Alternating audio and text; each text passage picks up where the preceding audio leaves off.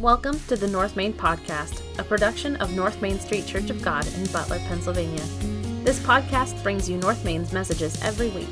We strive to know God intimately, grow in Christ continually, and go for Him daily. I invite you to listen in today as we explore the Bible and learn about its unchanging truths for living life God's way. Let's listen in to this week's message. What is a lie? If you were to define, if I were to go around and ask you what a lie was, I would hope I'd get a, a consistent answer, but the reality is a lie is the opposite of the truth. Would that be correct? Those of you online, if I asked you what a lie is, would you tell me that it's the opposite of the truth? Okay, thank you, thank you. So, if truth is the opposite of a lie, then what is truth? This is so ironic because the class that I was helping to teach along with Sarah DeFrisha this morning is called the Truth Project. And that was the first lesson we talked about today is what is truth? It's the one question that Jesus, who's standing before Pilate after having been arrested by the temple guards and is on the brink really of going to the cross, Pilate is questioning him. What is the truth? Or, or, no, no, no. He says, Are you the king of the Jews? And Jesus gives this answer that is more than just powerful, it's more than just profound. He said he came to testify to the truth. And he goes on to say, rather stark and defining words, that those who believe in the truth follow me. That's a pretty bold statement. Jesus never came out and said that he was just a good teacher or some kind of spiritual guru or prophet, as some in our culture claim that he is. Oh, yeah, he's a really good guy. But he's more than just a good guy because the kind of things that that man said would make him, as C.S. Lewis wrote, either a liar, a lunatic, or something worse, a demon of hell itself. So, what is a lie? A lie is the complete absence of truth. Well, what if I tell something that's partially true? We talked about Abraham last week. We're going to be talking about Isaac this week in Genesis 26. But last week in Genesis 20, and this is the second time Abraham did it, to King Abimelech in the region of where the Philistines would have been on the coastal region of the Mediterranean Sea, he had Sarah lie about being his wife. And now, this had happened in Genesis chapter 12, just following, not too long after, he had received a call of God to become a man through whom a nation of descendants would spring that would outnumber the stars of the sky, that would be God's representatives to the world. He lied to Pharaoh, saying that Sarah was his sister. Then he lies to Abimelech, saying that Sarah was his sister. But you know, the irony is, we read in Genesis 20 that she technically was his sister. She was his half sister. They had the same father. I know that sounds freaky today. And some of, I said, I'm not going to go there this week. My wife will beat me up, but you know what I'm talking about. We're not siblings, by the way. Sorry. It was just too good.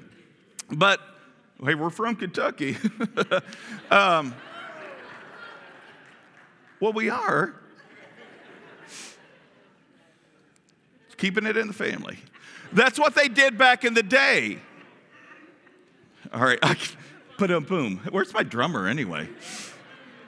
So here's the reality. She technically was his sister because they shared the same father. So was he really lying? Is a partial truth not true?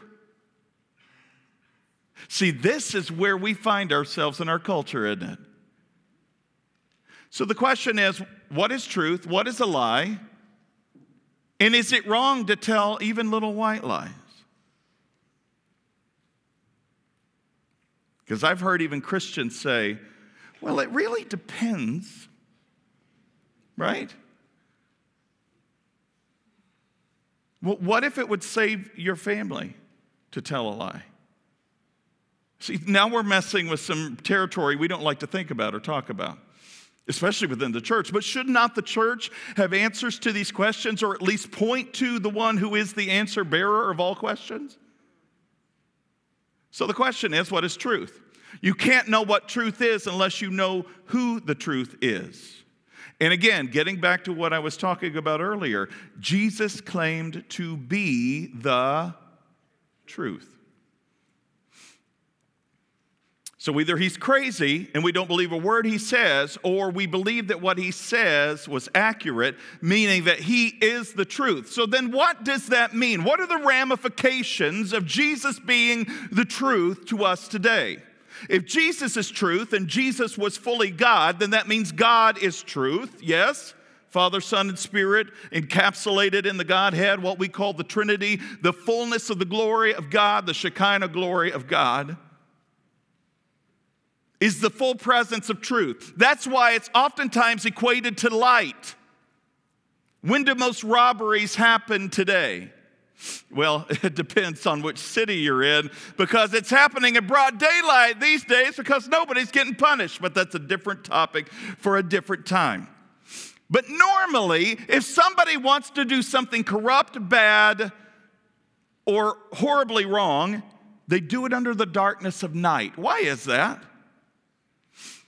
Because nobody, they don't want anybody to see, because there's a fear of punishment. Wow, that's scriptural. I can preach that. First John, that's what it says. We don't fear love, we don't fear the truth. Why? Because if we're living in the truth, we have no fear of punishment. But I see a lot of Christians today, and this is not just a service for believers in Christ. This service is for anybody who's stepped foot in this room, anybody who's watching online, who may be wondering, seeking, searching. Is there even such thing as truth? What is truth? Is it truly relative? And is it something that I could stake my life on? The church has done a poor job in the past 40 to 50 years in laying the foundation of truth for a culture that is snowballing out of control. We've said, well, we don't want to be a part of that, so what we've done is we've cocooned ourselves off from society. And instead of really handling the heavier issues of truth that truly do define civility and reality in life, we don't want to touch those things with a 10 foot pole. Not because we have uneducated clergy, but because we're afraid of hurting somebody's feelings. Or because we're afraid we're afraid that we will be rejected and attacked ourselves.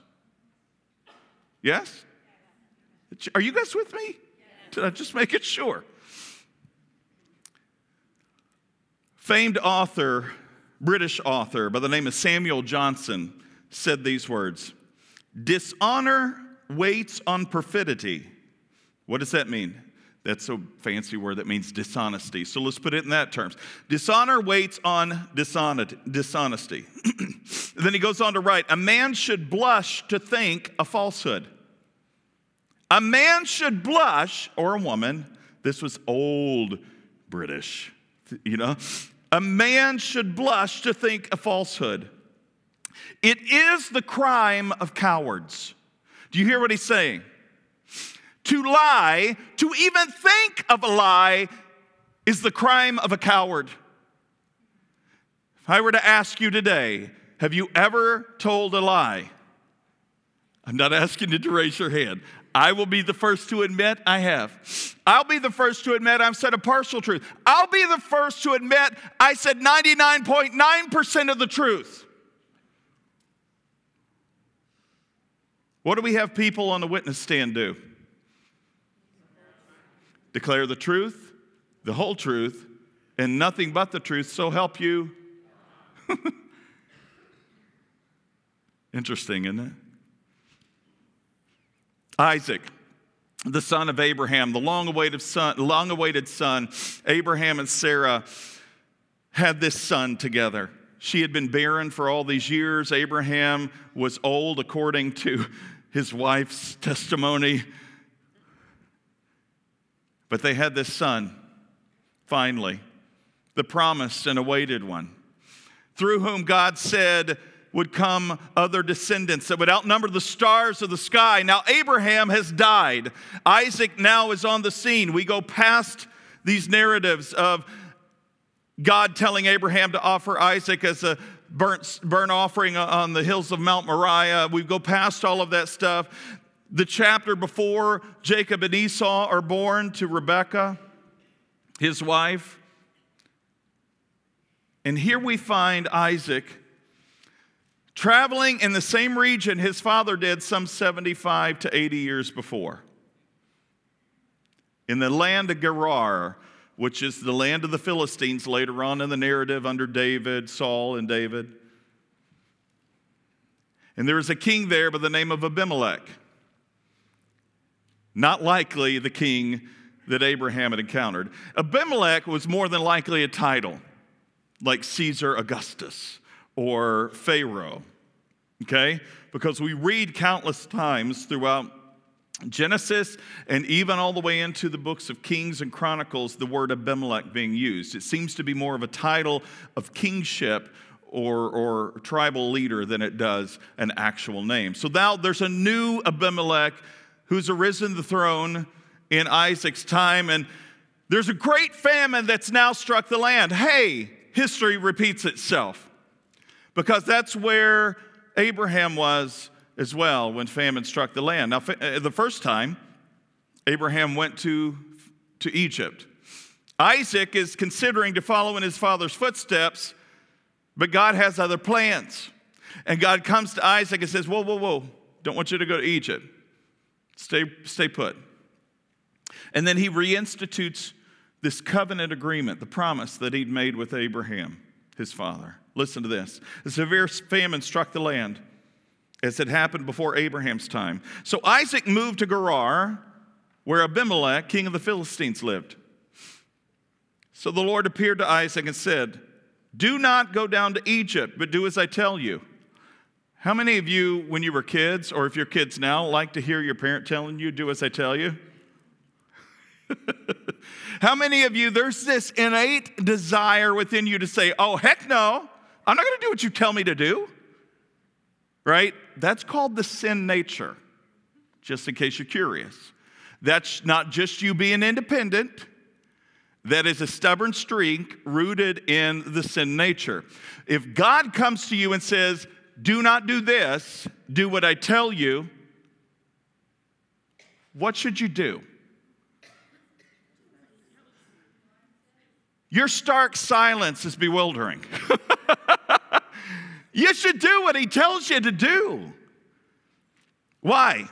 Because as we've already established, he is the truth. We also know that he is love. So, love and truth together. Do not go down to Egypt, but do as I tell you. Live here as a foreigner in this land, and I will be with you, and I will bless you. Do you like to be a foreigner in somebody else's land? literally or figuratively speaking. When Sarah Lee and I moved here with our family and uprooted from Dayton, Ohio, we had been foreigners there before we became regular Daytonites. I guess that's what you call it, Dayton, Ohio. We moved here, guess what we were? We were. And in some cases, we still feel that way from time to time, just being honest. But 10 years later, we do feel a part of the community. But there are times, let's be honest, when people come into the land, they are foreigners and we treat them as such. Different sermon topic for a different time, just thought I'd point that out. But they were foreigners in that land. It's uncomfortable to be a foreigner. It just is. You don't know the land, the people, the territory. You've got to learn all of this stuff afresh and anew. And you hope that it's going to be a forgiving land and a loving people. Live here as a foreigner in this land, and I will be with you, and I will bless you.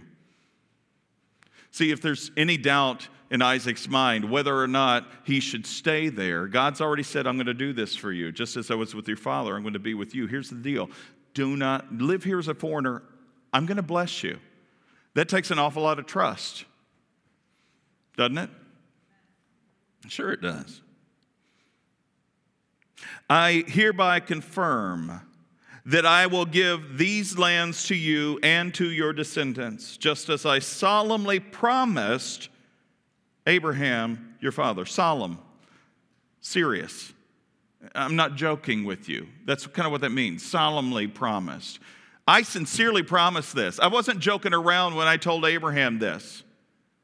And so now that promise passes on to you, his descendant, and will pro- pass on to your descendants as well. I will cause your descendants to become as numerous as the stars of the sky, and I will give them these lands. Where? What lands? The ones that he is now a foreigner in.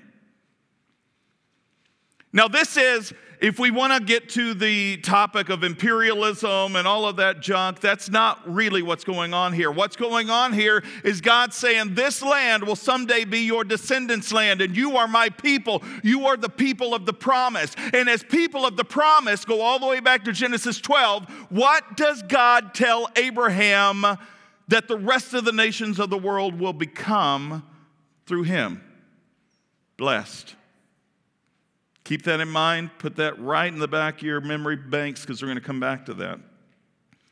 I will cause your descendants to become as numerous as the stars of the sky, and I will give them these lands, and through your descendants, the nations of the world or the earth will be blessed. I will do this because Abraham listened to me and obeyed my requirements, commands, decrees, and instructions. There's a toughie. Do you catch what he just said there? I will do this because of your father's faithfulness to me, not because of yours. Because Isaac is now carrying the promise. Is he going to be trustworthy? I'm going to find out. See, Abraham was far from perfect. We know that time and time again, he blundered in, in following the Lord's commands.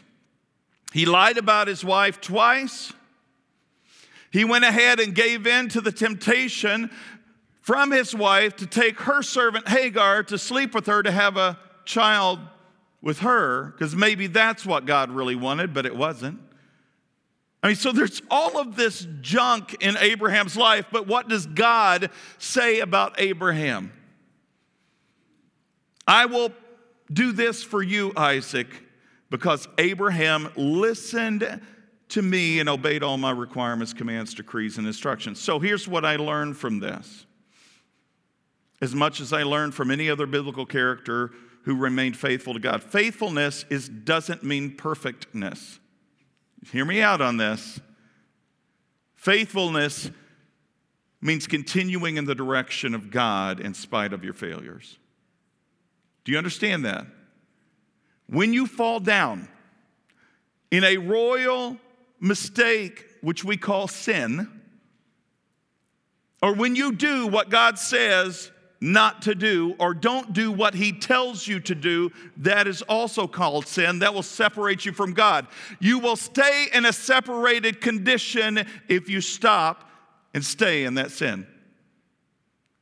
You will stay in a separated condition from God if you decide that you're done.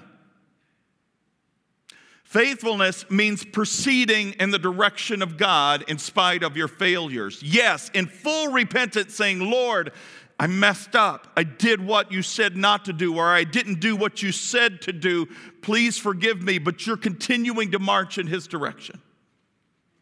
You, do you catch what I'm saying? Okay. So now he's telling Isaac, I'm doing this because of your dad. He was faithful to me. I love that man. He was faithful. And Isaac, I love you. And because of the love I had for your father and the trust I placed on your father, and because he listened to me, I'm giving you that promise. You're you going to be trustworthy? So Isaac stayed in Gerar. When the men who lived there asked Isaac about his wife Rebekah, he said, What did he say? Now, this legitimately is a complete and wholehearted 100% lie. She was his cousin. I'm not kidding. But she wasn't his sister. Right? So when Abraham wanted a, a, wife for his son Isaac, he sent one of his servants to their old family land. Pick a first cousin or something. I don't know. We'll figure it out. this is before the law of Moses and before the laws of incest came into play. Just keep that in mind, okay? They weren't breaking the law yet. We'll get into that some other time. They said, Hey, tell us about Rebecca. Oh, uh, um, she's my sister. He was afraid to say, She's my wife. He thought, They will kill me to get her because she's so beautiful. This is such a cool thing about the first Jewish men loving their wives and thinking they are the most. And husbands, you should better think your wife is the most beautiful woman to you than any other woman on the face of the earth. That is a compliment that Abraham and Isaac had toward their wives, even though they royally messed it up and put them in harm's way. I know it's really weird, but we do this, right? So he said, uh, um, She's really pretty. Somebody might want to get her. So um, she's my sister to save his own butt. But sometime later, Abimelech, king of the Philistines, looked out of his window. Now, typically, the palaces of kings and tribal leaders were up on what they call a tel, T E L.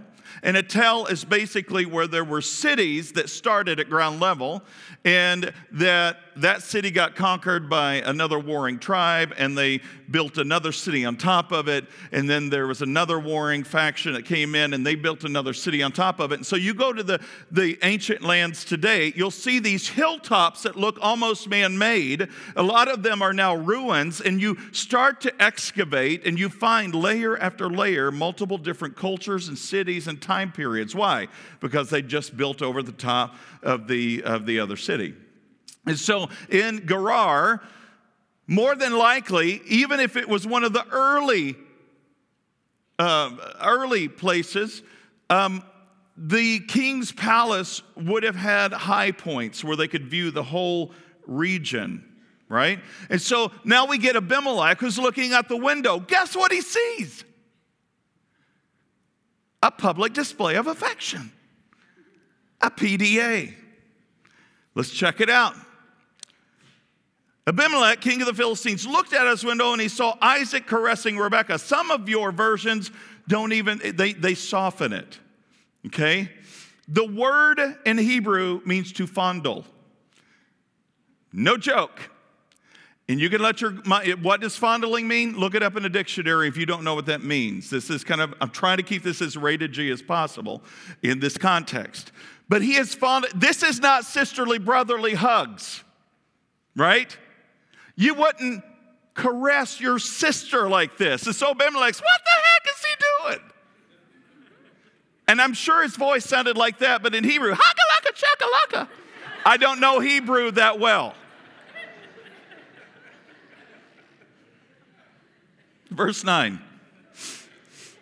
Immediately, he didn't wait till the next day. He didn't wait till later in the day. He's looking out his window and he sees him, he sees Isaac fondling Rebecca in a way that is not common between siblings. And he immediately does something. He called for Isaac. I'm, I'm, it's a good question. Did he send a servant? He called for Isaac. I'm guessing he sees them from the palace window and he says, Isaac! I don't think he waited. It says immediately. He didn't call, hey, servant, go down and get them for me. I think he called from the window. Romeo, Romeo, wherefore all that? No, it's Isaac, what are you doing? Isaac, she's obviously your wife. Why did you say she's my sister? Now, if you're screaming them out of a palace window into an open city, maybe they're in a garden somewhere, they think they're being discreet. Do you think any onlookers or walkers by might be curious as to what's going on there? They've been found out. Why did you say she's your sister? Well, because I was afraid someone might kill me and get her from me. Isaac replied. And then he's rebuked by Abimelech. How could you do this? One of my people might easily have taken your wife and slept with her. Tells you what kind of culture there was, right? And you would have made us guilty of a great sin. Then Abimelech issued a public proclamation Anyone who touches this man or his wife will be put to death. Do you note the tinge of irony here? That Isaac is the man of promise,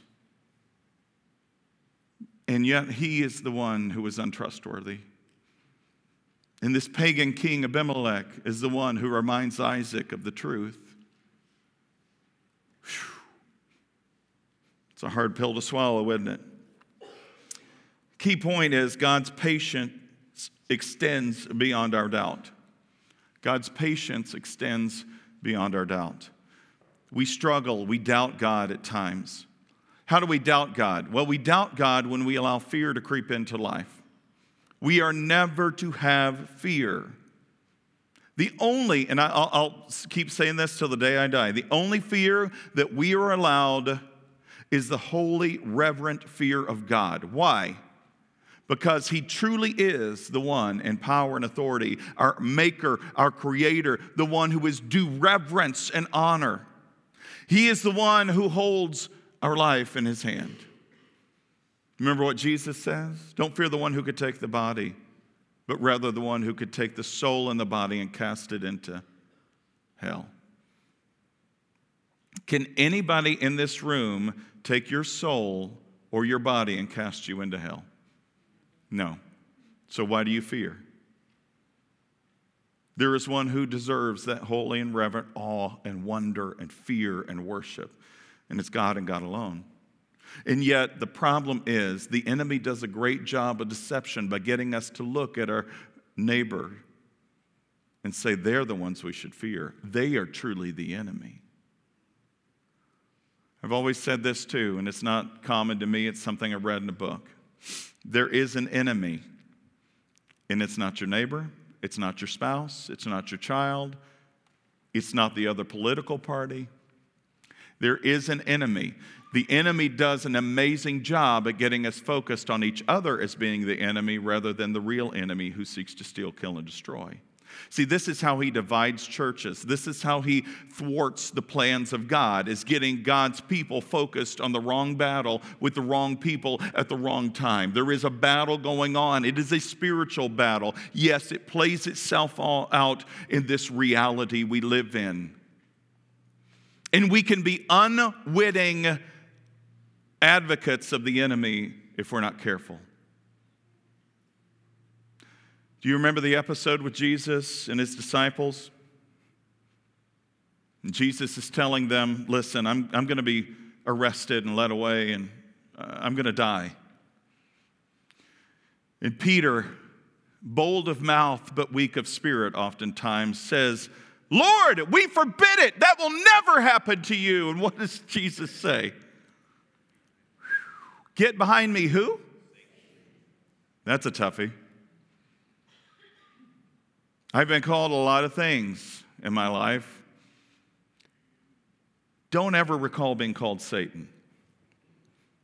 But the reality is, we can be unwitting advocates of the enemy, playing on the enemy's team, doing his bidding without realizing it when we get our focus on the fear of man rather than the holy reverence and awe of God. This is where doubt creeps in. Doubt is directly tied to fear. Do you hear me?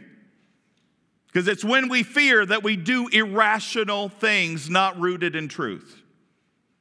And this is the point trust in God and fear of man cannot coexist. I had to chew on that this week before I actually made that a point. Actually, it's been a point, but I had to chew on it again this week. Is, is that, I try, and let me be honest with you, when I make points or key points, I have to really reason through them carefully and pray through them. God, is this an absolute? So when you make an absolute statement, is it truly absolute? And this is one of those questions I had this week. Is this a truth statement? That trust in, trust in God and fear of man cannot coexist? And yes, that would be a truth statement. You cannot fear man and have trust in God. What are the things you fear? If I walked around the room and said, What are some of the phobias you have? And it may not just be fear of man, it may be fear of inanimate objects. Right? What do you fear? What are some of the biggest worries of your life? Do you worry about losing your life? And I'm not here, understand, I'm not advocating willy nilly behavior, just going out and jumping out of every airplane with a parachute on your back, expecting it to open up every time you jump, right? I mean, you would hope it would. But you get what I'm saying, right? I'm not saying be, be foolish with your life, go out and take stupid chances with your life. But what I am asking you is do you fear losing your life? And the question is if you do, why? We don't like to talk about death, but we're surrounded by death on a regular basis. And the question truly should be do you know the Lord Jesus as Savior of your life because in Him there is life and redemption and hope for the life eternal, everlasting. So if you were to die today, this is not an evangelism explosion thing, please understand, right? If you were to die today, are you secure enough in who you are and in whose you are that you're okay? I wasn't okay with that, and I was honest with you about this a few years ago until I read a book that truly kind of opened my eyes to the realities of heaven. It's not that I was afraid that I was uh, not a believer, but I was really sorry. I don't want to leave. I, what about my kids? I want to be able to walk them down the aisle. I, w- I want to be able to see them take their first fill in the blank. And I read this book in my early 40s. Yes, I'm actually on the crest of the latter part of the 40s now, very sad. Um, that I that totally revolutionized the way I look and think about death. Because it helped me to understand that if I have full trust in God, even if I die, I can trust Him with my family. See, the, the falsehood is I believe that I can control my family's safety. The deception of the enemy would be you need to hold on and control everything in life. How many of you have tried to control circumstances in your life and have come up short every time? See, we live in a world today, and I could tell you, I could tell you society, if you look at, the, look at multiple cultures across the face of the earth, Yes, they should all be ruled by the rule of law. So understand, I'm not saying there should be a lawless society out there, but societies that have less freedoms and more control, I would almost guarantee they are bound by the deception of the enemy. To take the freedom out of the hands of people is not what God ever instituted. But see, the enemy likes to give you this, this idea that God is the one who's this rule monger who wants to throw all these heaping rules on your head. But if you go back and you look through all of Scripture, God is the most loving, freeing, and gives you a choice God than any other false God the world has ever known. See, the other gods of pagan societies had to be appeased or you would get their wrath. Well, what about the wrathful God of the Old Testament? I dare you to read the whole Old Testament because the people that throw the wrathful God of the Old Testament up in my face are typically ones who've never read it. They've only heard other people talk about it. It's the same God of love in the New Testament that's in the Old Testament if you've eyes to see and truly look for yourself. See, the deception of the enemy would have you believe that God is one who lords over. But the question is wouldn't you want him to? Who else would you rather be Lord of your life? That's a good question. If not God, then who? Most people outside of Christianity would probably say, well, me, of course. Good question, right? Well, why is that so wrong? Why can't I be Lord of my own life? Are you perfect? So you're telling me you would rather have an imperfect person ruling your life than someone who is perfect and holy and loving and good? Let's be honest. I, am not trying to be mean, but the reality is if you choose any other Lord but the God of all creation who truly did create everything and knit you together in your mother's womb, if you choose any other God but Him, you're choosing a false God or a lie. Even if you choose yourself as your own ruler. Well, I know for, I know for myself what is best for me. Greatest deception of the enemy of all time. Did God really say, Eve, that if you eat of the fruit of the garden that you'll die? Now that's a partial lie or a partial truth, however, half empty, half full. So God never said you can't eat of the fruits of the trees of the garden. He said you cannot eat of the fruit of the tree of the knowledge of good and evil, or you'll die. Because she knew that. She said, No, no, no. God said I can't eat of this or even touch it or I'll die. No, you're not going to die, Eve. You're not going to die.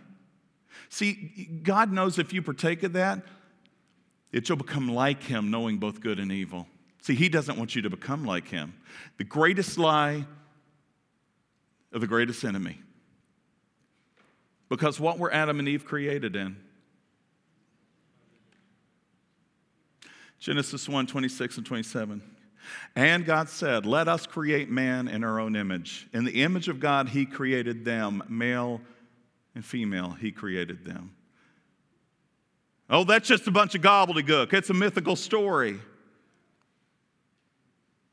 I would contend it's not mythical. I would contend that is the stark reality, not only of that time, but of our age. And it's not about gender, it's about the image of God. And when you truly are living into the image of God in your life, you live into the true reality of your identity. When you become Lord of your life, you create your own identity and it becomes honestly your demise. What do you think's happening in our society? What do you think's happening globally right now? And, and I'm not talking about a, a freedom convoy in Canada. I'm talking about the truth of what's happening in the world right now. In any continent on the face of this globe, maybe even Antarctica. Because you do have people down there, and where you have people, you have opportunity for truth or lies. Trusting God and fear of man cannot coexist. Isaac had to find this out the hard way by being caught in a lie. The promise bearer of God is the one who had to be called out for lying. How many of our professional gurus and theologians and apologists and pastors have you noticed over the past five to 10 years saying one thing here and doing another thing here. And what we would traditionally call in the old Bible Belt falling from grace, backsliding. There's nothing new under the sun. It just replays itself out in different generations. And the Lord gives us opportunity after opportunity as each generation arises and each new individual comes onto the scene. Are you going to believe in the truth or the lie? Are you going to believe in Christ or the Lord of the lies? And I said this point last week, the last point today is fear drives deception. So, fear of man and trust in God cannot coexist, but where fear exists, deception subsists, or persists, I should say.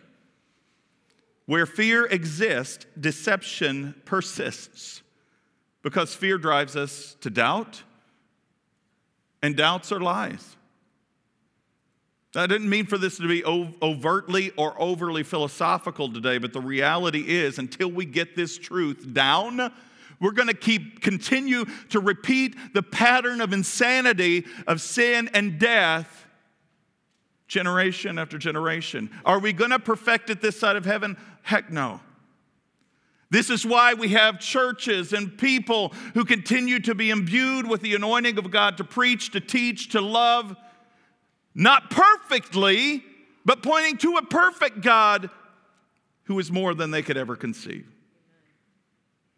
This is why churches falter, is because they put stock in a regular man or woman of God rather than in the God of that man or woman.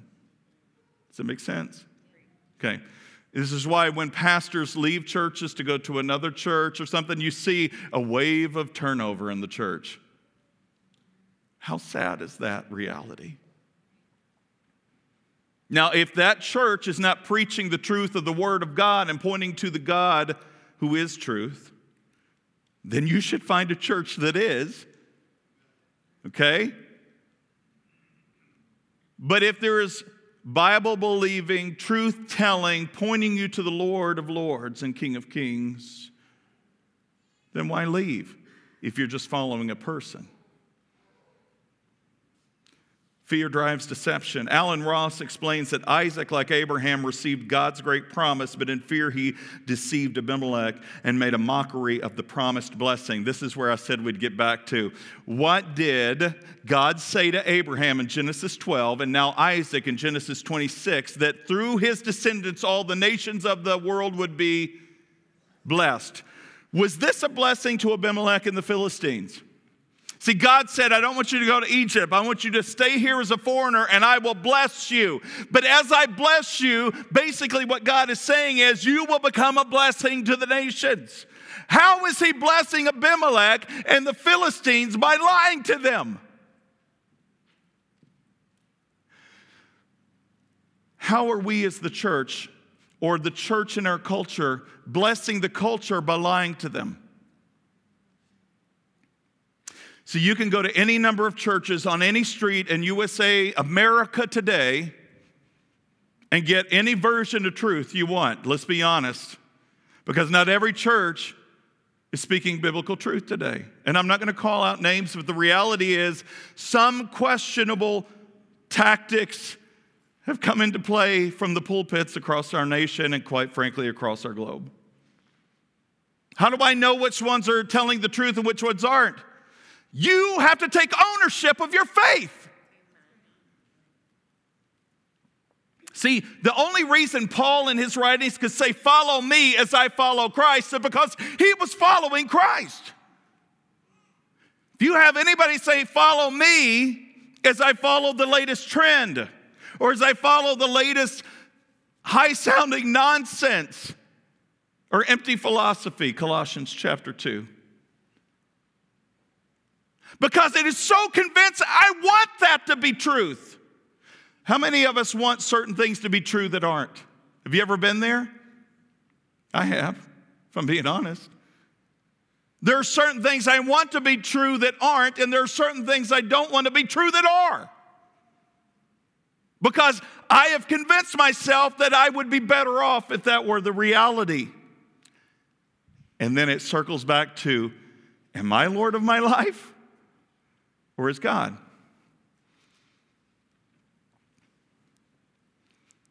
Fear drives deception, deception of the mind. It leads us down paths of belief that lead us into territory of destruction if we're not careful. Not only is fear rooted in deception, as we learned from Abraham's lie in Genesis 20, but it, fear feeds deception, and deception feeds fear. They go hand in hand. See, fear thrives on it's the fer- deception is the fertilizer of fear and vice versa Now, you may not be lying to anybody overtly, but maybe you're lying to yourself by the thoughts you place in your head. Have you ever said, and I've said this before because I say it to myself, have you ever said, I'm an idiot? Have you? Have you ever said to yourself, I'm so stupid? Have you ever said, I'm never going to amount to anything? Because maybe you were told that by somebody.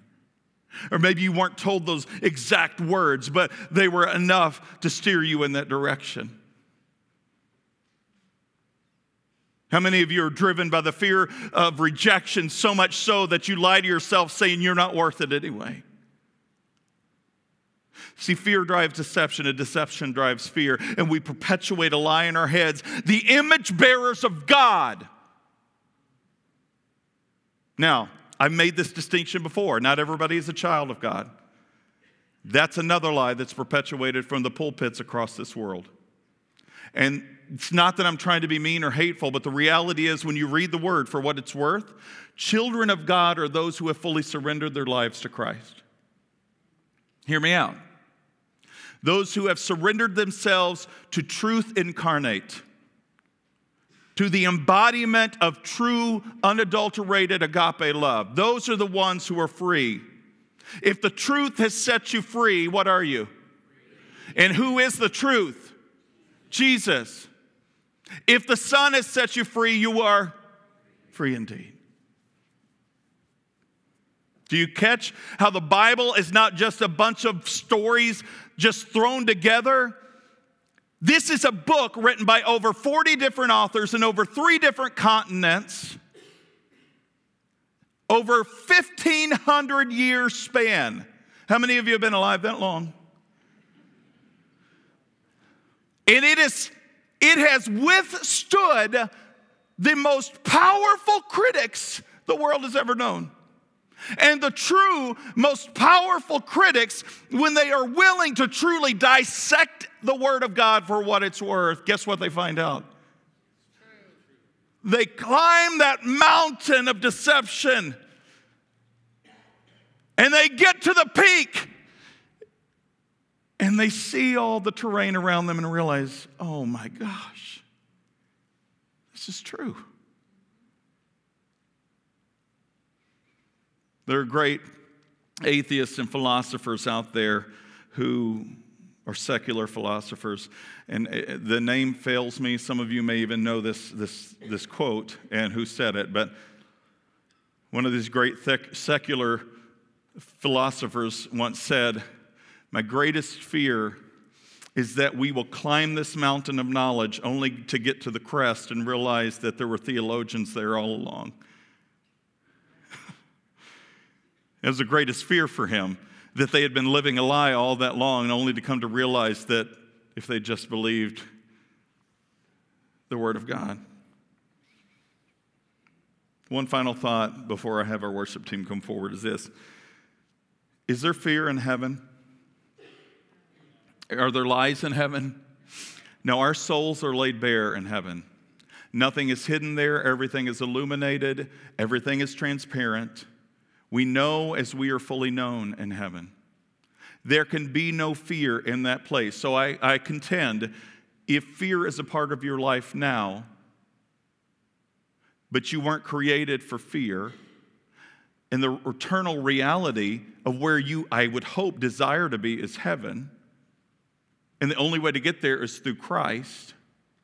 And you're living with the say you maybe even have made the decision to accept Christ and believe in Jesus as your Lord and Savior but you still hold on to doubt and fear, but you weren't made for that, what are you doing?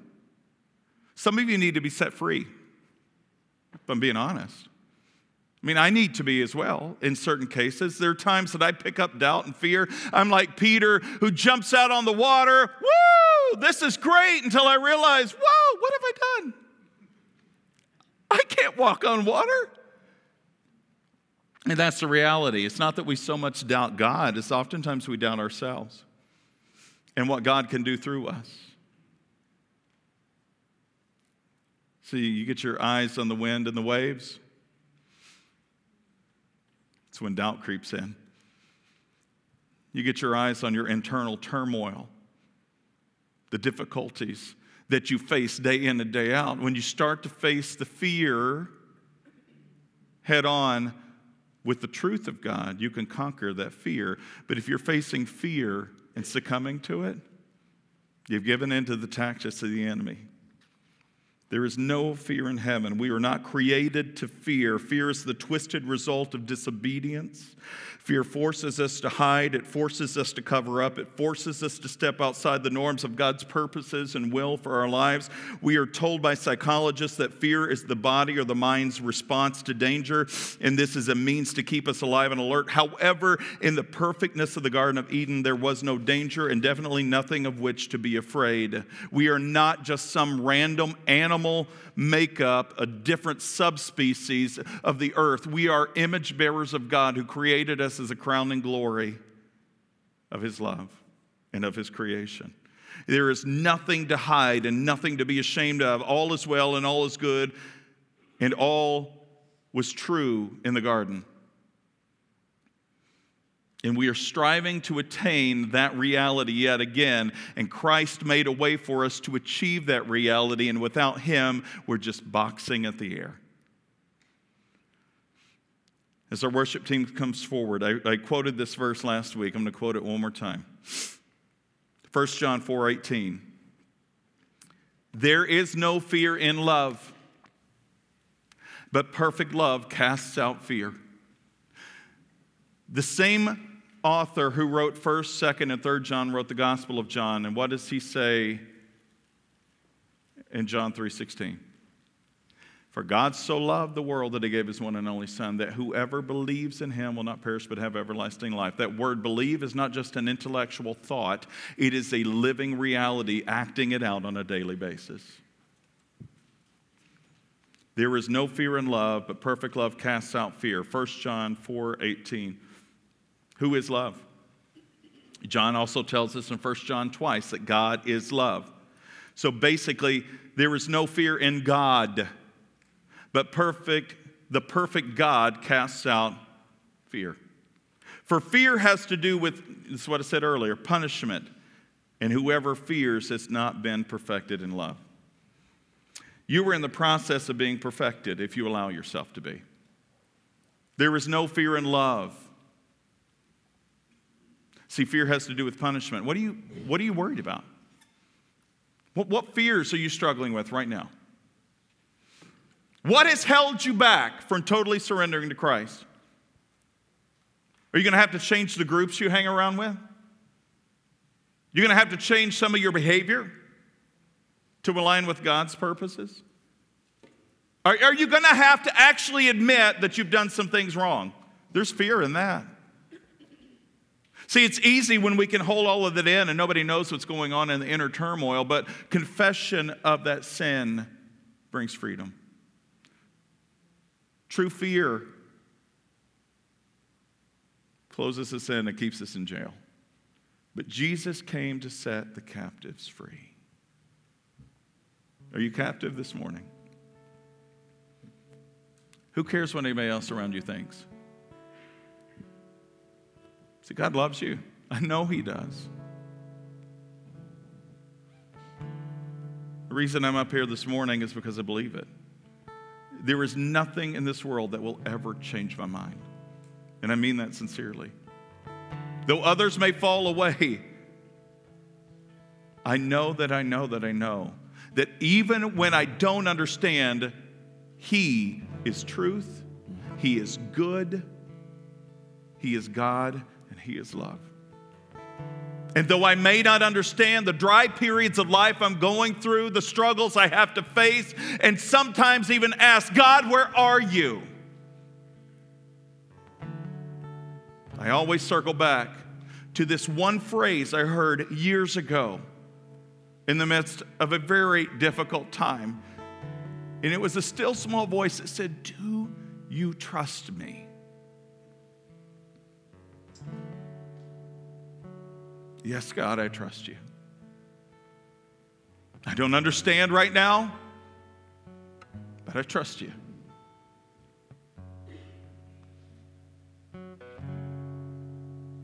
Our altars are always open. I'm begging you today, if you are not a believer in Christ, what are you waiting on? Come to know the one who created you in his image. And come to know your true image and identity in him. You want prayer today? You come to my right, your left, over here. Those of you at home, kneel at your couch, your chair, your kitchen table, wherever you are, and say, Lord, I don't understand everything there is to know.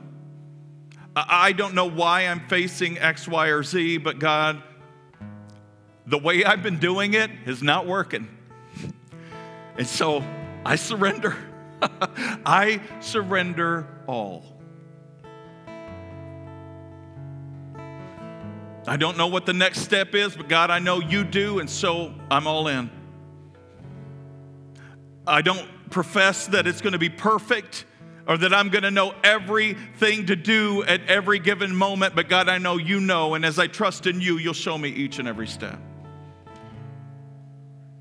But see, this isn't a service only for the non believer, it's a service for those who desire to know God more intimately to say, I've been stagnant in my faith. I'm like a wave tossed about by the sea sometimes, and I need an anchor. oh, Lord, I need an anchor. The only true anchor is the anchor that God gives through his resounding truth and love for you. Would you pray with me? Heavenly Father, in this place, we honor you as the truth bearer, the one who knows us inside and out, the one who knows our deepest and darkest secrets and every thought that goes through our mind. And God, in spite of all of that, you still love us. You still were willing to sacrifice your one and only Son so that we could come to know the truth of who you are and who we truly should be. Forgive us of our sin, Father. I ask in your holy name that you would cast out all doubt and all fear from this room. Heavenly Father, in the name of Jesus and through the power of your Holy Spirit, I pray that you would set the captives free this morning. Break the chains of sin and death that have so held on to the lives of people in this place maybe even this place itself, so that this place and space can become a house of prayer. Free from merchants, money changers, anybody who would seek to destroy what you desire to build. And Satan, we put you on notice. Rarely do I ever call you out from this space at this time. But in the name of Jesus, I rebuke you. You have no power or control over these people, over this space or this place. I renounce you in the name of Jesus, and I cast you out in the name of Jesus. The Lord, have your way in this place this morning. Amen. Thanks for joining us this week. Check back next week as we dig deeper and go further in our understanding of God's Word. Make sure to visit us on our website, www.northmaincog.org, where you can learn more about us. If you found value in today's message, we'd appreciate a rating on iTunes, or if you'd simply tell a friend about the show, that would be helpful too. Donating to the ongoing ministry of North Main is easy. Just go to our website and click on the Give tab at the top of the screen. Thanks for listening. We look forward to you joining us again next week.